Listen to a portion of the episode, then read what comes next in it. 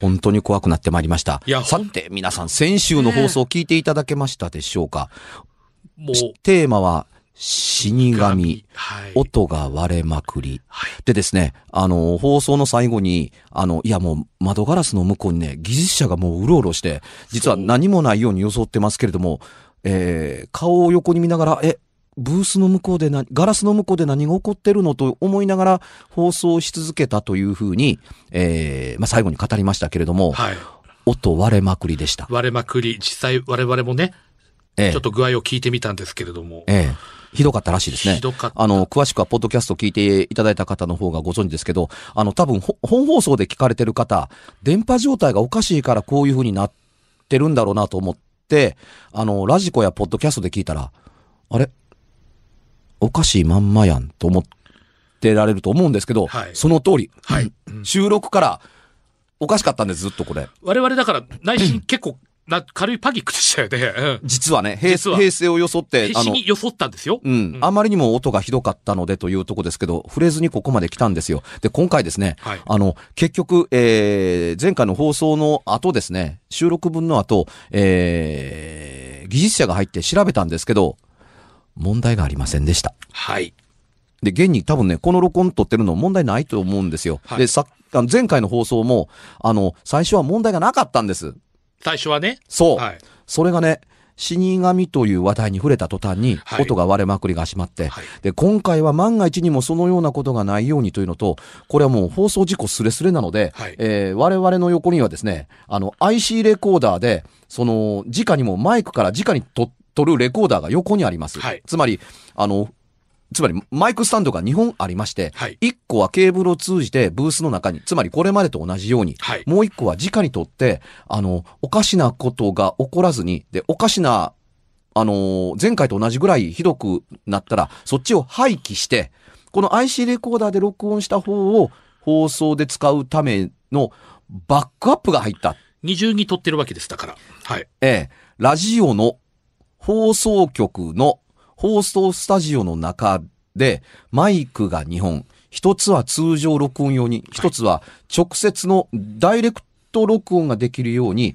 外で主催するための IC レコーダーが2つ、マイク並んで、はい2つの録音方法で方法で撮っているという、画期的な、あの、怖い番組になってまいりましたと言いたいとこなんですが、ですまあよ、多分今回ないと思うんですけどね。うん。なぜならば、という形で、実は終わった後、えー、カンちゃんとスタッフと話していて、過去で一番ひどかったっていそうう。話はね、なんだろうかっていうのをつまみ出したらですね、うん。えーもちろん前回とはい。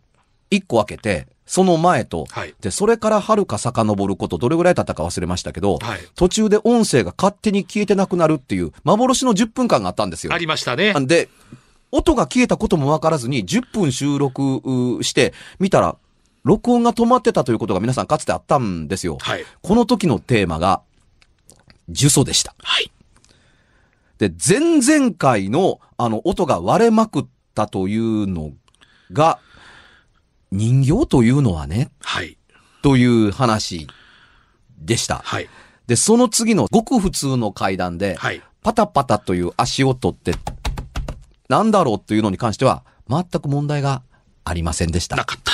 はい。えそして、先週の放送で、死神の話を、はい。僕が死神ってねっていう風に話した途端に音が割れ出してというので、はい。過去におかしかったのは、死神、人形、はい。呪詛。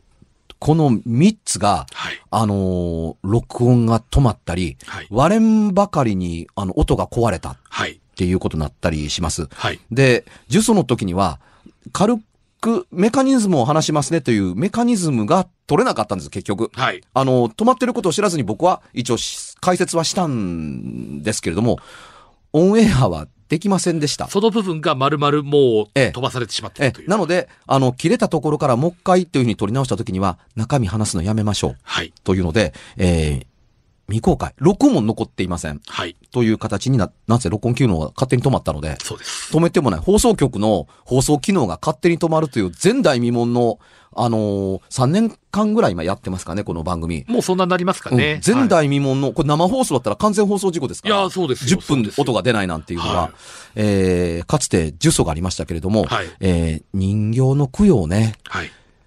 ちょっとおかしいかなと僕そのものは思っていますというのが、はい。前、前回というか3回前。かな？うん。ですね。前回、死神っていうのはね、ちょっとおかしくないですかって。いずれに関しても、はい。人の念と呼ばれるものがあるのならばという前提で話しますけれども、はい。えー何かが起こる、こもる、はい。あるいはその存在を第三者が見たら、例えば死神と呼ぶのではないかっていうとこですけど、それ、本当に死神というふうに勝手に我々がレレッテルを貼るかのようなネーミングをして構わないのっていう考え方をメメメカニズムの中に埋め込みながら前回喋ったんですけど、はい。実はこの3つ多分ね、共通しています。うんまあ、いずれにしてみても、お前、喋んな、その話。そうそう放送はさせへんぞ。という力が働いてるかのような、あのー見え方だったりしますね。これ、ちゃんとした放送せあの設備で撮っているので、はい。あの、そう考えるとちょうどついつまが合うようにできてるところが、考え方はオカルトなんですけれども、はいしかしね、うん、ここから話すぞというタイミングの時から音がおかしくなるのと、火付け枠はいっつも俺の話から、私の話からこうなるっていうのは、偶然なんでしょうかね。うーん。でも、やっぱり、発端は、こう、拙者が何の気なしに問いかけたお題だったりだったうん。だからこそ番組面白いんですよ。あの、構成台本なんか何もなく、僕も何も用意してるわけもなく、あの、これまでの経験則と調べて分かったことで、あの、僕何でもかんでも本に書いてるわけではないですが、ラジオの場合は聞かれたから、あのーね、本に書くのは階段ですから、はいこういうふうに考えていますみたいなようなメカニズムというのは、あのー本には書かないので、はい。まあ、あの、ある程度触りのないところで喋っておきましょうかって。こんだけ喋ってますけど、確信喋ってないですから、全然。ええそれでも、こういう風になるのかっていう。これをね、あの、隠さずに、これまでの具体例というもので本に書かなかったことも含めて、具体例を挙げて、だからこそこう思うのですというようなことをやってると、どんなことが起こるんかなと思って。うん。あの、取材やってる怪談者だからこそなんですけども、はい。当然書いてないことの方が多いんです。はい。もう、もうちょっと正確に言うと書けないことの方が多いって。バカバカしいと笑うかもわからないけども、これはね、例えば職業をやってる方にとってはあまりありがたい話ではないというか、迷惑な話であるということがうん、時々触れる部類の中に、事例の中に入ってるんですよということがあったりするから、遠慮してたりするところが、というか、やってはならない部類として、あの、僕の、あの、いわゆる、伏せるというカテゴリーに入ってるから出さないというところだったりするので、これでも、あの、話せる程度の表層だけを喋ってたりしても、こうなんだなと思うと、ちょっと怖い。そういった方々が、いらっしゃ、もし本当にいらっしゃると知って、どうなんでしょうね。あの、いや、お前が知ってるとか、お前が気づいてることは分かってるけれども、だからといって、ラジオってマイク一本に喋ってますけど、はい。カンちゃんと面面と向かって二人だけで喋ってるというメカニズムではあったりするんですが、はいこのマイクを通して聞く人間は、何百人、何千人といるわけじゃないですか。はいまあ、じあの、数字的に言うと、21万ダウンロードの番組ですから、はい21万回聞かれてることは間違いないんです。はい。そうです。21万回も広められたら困るのでっていうので、うん、あの、おかしなことが起こっているのかなということと結びつけると、ちょっと怖いかなと思います。それを、こう、こうし、まあ、喋らせないためにということが、まあ、す目的なんでしょうけれども、うん。我々が何者かから直接何かをされてるっていうことではないですかね。どうなんでしょう？あの、僕の書かれてる階段って僕が残したいからと思って意図的に選択した階段で、はい。つくも階段や、うつしお階段という百物語や別な形の、あのー階段本になってるんですよ。はい。ね、あの、怖くないという方、あのーたくさんい、あの、いていただくのも、怖いことに特化したいわけでもないし、怖がらせたいわけでもなく、残したいがメインなので、はい。えー怖くなければ階段ではないが、怖いことだけが階段ではないという考え方でやってたりはするんですよ。はい。うん。だから、ああいう話しかないんだろうなと思っていただくのはあれなんですけどもね。はい。実はね、あの、こんなことが起こるからこそ喋るタイミングを得たと思うんですけど、はい。うん。結構ね、あの、怖い話を取材して、そして、いくつも事例が重なることによって、はい。ああ、これこういうメカニズムがあるのかもわからないと思って気がついてることって結構あるんですよ。はい。わかりやすく言うと、あの、修行を長く続けていくと、たどり着く境地や、のようなものがあります。考え方という言い方にあえて置き換えておきますけれども、はい。うん。あそういうことかもわからない。で、そう思うかもわからない事例というのがいくつもあって、はい。こんなこ、話をこれだけ聞くと、こういうふうに思うのも無理ないでしょ？というとこですけど、その事例が本には書けない。うん。そう簡単に人に広めることも多分できなかったりするなって。聞きゃ怖いですよ。場合によっては、そんなの怖くないじゃないですか。わけがわからないだけでというのは簡単なんですけれども、はい。なぜというところにまで触れて、考えのところまで落とし込んでいくと、こんなことがないと、こういうことは起こらないのではないですか。とまで入っ、という領域まで入っていくと、はい。あの、別な要素が見えてくるんですよ。紙をチラチラチラチラめくってる間はまだ表だからいいですけれども、はい。完全に裏側が見え始めるところまで入ってくると、そこには怖いものがあるのだということを何度か覗き込んだことがあったりしますっていうところだったりするんですね。それで僕はね、持ってるだけでも怖いと思うから、はい。あのー年に3回か4回、はい。あのー四国の山奥の県民神社様に行って付き物としをしていただいてるわけですよ。本を書く前と本が書きが終わった後の原稿を持って、いっつも付き物とししてもらってます。セルフプロテクトもやっとかなな。自分の心がけではダメかもなと思ったりするので、でもね、こいつを落としておかなければならないという、あの空気感や存在感というのがすぐそばにあるのを自分のプロテクトで防いでるんだろうなという感もあったりはします。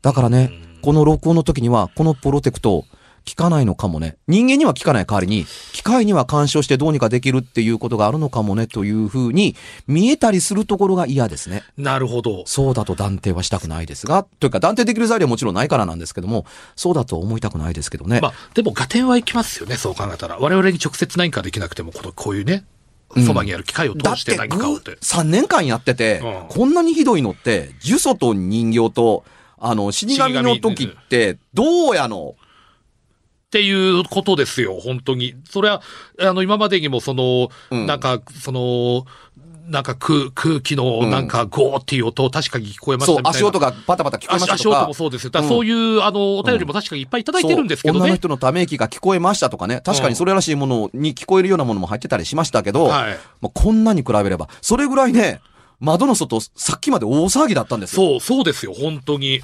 うん。で、とうとう、あの、バックアップで IC レコーダーを中に持ち込んで、はあのー撮るようになってたりするので、怖いわい。我々結構そんな中で勇気振り絞って喋ってたりもします、実は。日本唯一の怪談専門ラジオ番組言うてましたけど、はい命かけてやってるわけちゃいからね。え、やっぱ命あってのもんですよね。怖いわ。なんか必要以上にね、はいスタジオ寒い。なんかね。僕長袖着てますよ、上から。拙者もね、もう袖ありのシャツ着てます。いや、ほんま僕な、ね、あの、長袖カバンの中から出してね、羽織ってるんです、寒くって。いや、なんかそう言われてみたら結構なんかね、うわーなんか、ブースの外こんな温度じゃないもん。ガラスの向こうの温度。ね、普通ですよね、そっちはね。うんうん。あんまりす、寒く感じるんですよ。ほんまに寒いかどうかわからんけども。うん。うん。なんかそうそそれぐらい。だあの、ご承知の通りこれ録音、収録なんで、はいあの、まとめ撮りもやってるんですよ。はい。10月5日からの放送で、あの、撮ってきてるんですけれどもね。はいいや、もうね、怖い、温度下がりまくりで、体震えまくりで、あの、怖いこと起こりまくりで、はいで、技術者がさっきからね、大丈夫？あの、今の収録撮れてるっていうのでそ、う、心配してね。心配して中入ってきて、確認してから帰っていくっていうのね、もう二度も目撃してると、どないやのこの放送っていうっね。ていうね。うん。で、僕らの放送以外にこれ怒ってないっていうやんか。こんなことが他の番組でもしょっちゅう起こったら、ね商売成り立ちませんよ、この放ラジオ局送局のメンツ、放送局のスタジオのメンツ、丸つぶれですよ。そういうこと。これはね、前回と、パタパタのその前を飛ばして、その前回、何度も聞いて、この割れ具合、でん、あなたの電波状況と関係がございません。はいポッドキャストとラジコで聞いての通りです。はい録音の段階からおかしくって、はいガラスの向こうに技術者がうろうろしながら、何とかして収録中にこの音を直そうと努力した結果、どうにもならなかった上に、はい。階段喋るのやめたら元に戻って、はい。原因が不明のままで、大丈夫やんっていう形だったりするんですけど、はいネタを選ばれてるかのように、間は何ともなかった。そう。かあこんだけで半分喋っちゃいましたよ。実はそれほどちょっと怖いです。そうなんです。そういうことが本当に我々の身に降りかかっているわけでありまして。うん。よし、で忘れよう軌道に戻そう OK! ガラリとね、変えてみようと思うんですよ。はい。ええ。この話ならどうや、うん、どうや？妖精でございます。いやー 変えたな変えすぎ？え？え。まあ、それはな、はい。言うとくでぞ、かんちゃん。はい。日月陽子のいない時に選んだのは正解です。正解はい。えら、いる時に選んどったら多分ね、違う意味でもっとひどいことになったかもわかりません。偉いえーと、で、これですね、あの、リスナーの方からのお便りでして、はい。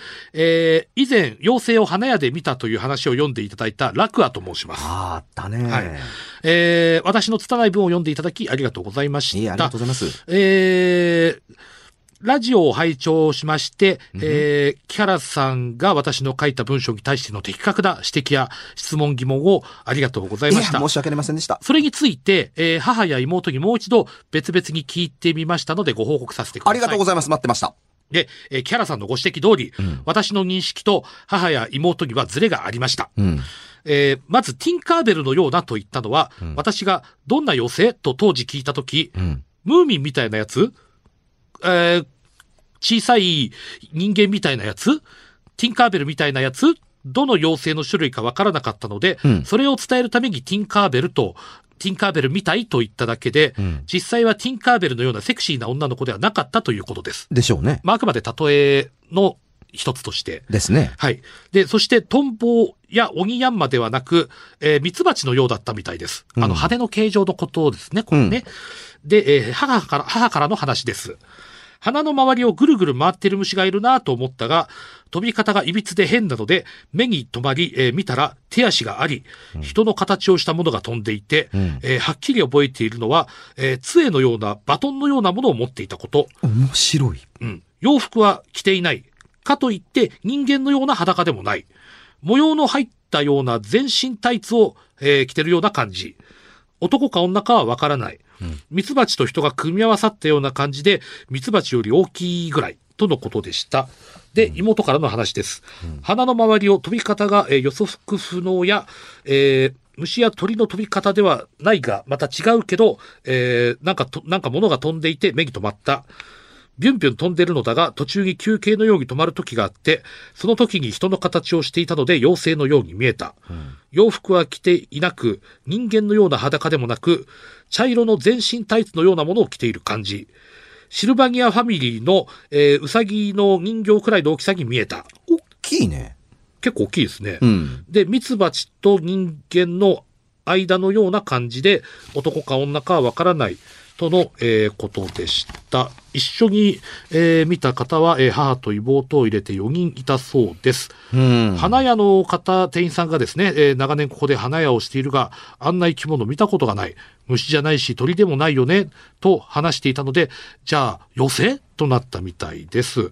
母と妹の話で共通点もありますが、違う点もありました。確かに。妹は杖を持っていたことは言っていませんでした。うんえーそして木原さんにご指摘していただいたことにより、なんとなく聞いていた話も、より鮮明に分かりました。んそして、えー私の勝手な思い込みだったことも、えー何十年かぶりに母に改めて聞いたところ、その時は、あ、妖精だと思ったけれども、新種の動物なのかなでも杖を持つ動物っているのかなと言ってました。えー長々と、えー乱雑乱文を読んでいただきありがとうございます。素晴らしい。はい。お、素晴らしいいただきました。エクセレントエクセレントいただきましたよ。あのー取材とか調査って、はい。まあ、こういうもんですよ。おあなた一人ではなかったんでしょっていうところから、うん。他に見た人がいるなら説得力も存在性も増しますから聞いてみてっていう流れだったと多分思うんですよ。ええま実のところ大して覚えてないんですけど、言うたから聞いて回ったと思うんですけども、あの、んあの、お母さんとか妹さんとか、うんこれでね、はい。あの、どうやら虫ではなさそうなものを結構な人間が目撃していて、はい。首をひねりながらしばらく眺めていいたというか、割と長く眺めていたっていうのが、よくわかりますっていうとこだったりします。でね、これだけの条件が揃っているものを、を、いわゆる目撃者がはい他人にわかりやすくするように簡略化してキャラクターナイズされた表現が、はい。妖精。妖精。私、妖精を見たの。で、そっから紐解かれていくのがこの目撃談だったりするんですが、はい。うん。当然、その、あのー木原くんクオリティ的には、他に人がいたんだったら、うん。うん。その人たちが同時に見たんだったら、うん。うん。焦点合わせていってほしいわけですよね。はいあの、同じものを見ているのならばっていう。はいまあ大体でもね、あの、実際の事件の目撃例だって、証言は必ずしも一致するとは限らなかったりするんですよ。ええしかし、これは、一致してる部分が非常に多いので、多いですうんね。。これは、あの、何かはわからないけれども、同時に皆さんがご覧になったというのは、よくわかりました。こういうす取材形式な形で取りまとめていただくと、説得力がぐぐっと増す。少なくても怪異なものを見て、怪異だと認定した人間が大勢いるというのが分かったので、はい。うん。これは、使いたいなと思う話。です。うん。妖精と書かずに書くの、えらい苦労しそうですけども、目撃例はこうでなくっちゃっていう。で、これがごくごく稀にある、稀有な例です。あの、一人で見られてしまうと、どうしようもないんです。ああな、ーあなただけが見たのねっていうのは、本当とも言えないけれども、嘘とも言えないけれどもっていうグレーゾーンにいるわけ。うまい具合にね、こう、しカメラで写真なり動画なり収められればまたいいんでしょうけどね。そういう用意が心の中にあるわけではないわけです。ずっと我が目を疑ってずっと観察してるという行動しか人って取れないもんです。あ、実際に、そ、いざその時になってみれば。うん。いや、これまでの放送の流れを変えた上に感心させてくれる素晴らしいリスナーの、これ紹介するだけで十分ね、ああ、こういう話もあるんだというのが伝わった、あのーいい回でした。あじゃあもうこの、もう、ラクアさんにはもう素晴らしい、うんじゃあもうキャラさんからのおうん褒めの言葉。えーこれは素晴らしいかったです。した。ああ、うんしかも、うんこの番組の、あの、前半のすごい怖かったよ、僕らっていうのを、綺麗に払拭していただいて、ちょっと気が軽くなって、体が、ね。うんちょっと体が温まりました。こん今回はこれといって、ね、うんあのー何もなく終われそうな感じが本当にね。しますね。あのー多分ユーザーの皆さんからすると、いやいや、お前らはひどい目に遭えよ、みたいなふうに思ってるとは思うんですが、怖いですよ、我々だって。こんだけあったら怖い。うん。技術者が収録中に入って目の前のガラスの向こううろうろして、首ひねって、うーんとか言って出てまた帰ってきてって言って、こんだけ機材触られたら、怖いわ。不安になるっちゅうね。いや、ほんまにうん。で、今目の前に IC レコーダーあるんですよ。ごっついのがありますわ。こんなん、とうとう、こうやってね、はいあの、バックアップを目の前で撮られながらやれる番組になったのかと思うと、そう。これも日月陽子がいないおかげかなと。いやー、お、おいないおかげ。彼女は結構ね、プレ、プロテクトとしては有能なの、有能なのかなと思っちゃう。あー、なるほどね。彼女がいるから、何も起こらないように、起こっても最小限度で済むというね、ポワポワ空間のような、ポワポワバリアを持ってるんですよ。ええな、天然って。はーい。てなわけでですね、はいえー本当に、あのーいい感じでね、終わりました。まとまりよくええ終われる前半はこれまでのおさらいを含めて怖い番組だったんだぞということだ方だことだけでも、はい今十分、あの、怖さそのものを楽しんでいただけたのではないかと思うんです。はいただ我々が怖がってるだけで、はい。嘘だと思ったらバックナンバー聞いてくれ。そうですね。と言えます絶対伝わるから、その怖さが。うん。はい。じゃあ、えー告知の方けで、えー告知、そうですね。えー、多分ね、今頃は僕の講談社から発売されているもう一つのバルス、宮崎駿と天空の城ラピュタの時代、この本がうん、バカ売れしてるはずです。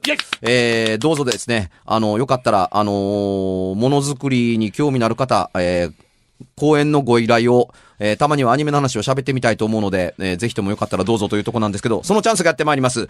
神戸ポップカルチャーセッションというのが11月26日の土曜日、はい午前11時から午後10時まで、はいえー展示は午後6時まで、はい場所は双葉学者神戸市長田区にあるんですけども、入場は無料になってございます。無料です。え、で、コア水はですね、えー、大体14時45分から公開収録を行う予定ですので、はいえーよかったら皆さん来ていただければ。で、僕のアニメのトークライブもございます。ぜひとも、あのー神戸ポップカルチャーセッションにいらっしゃってください。はい。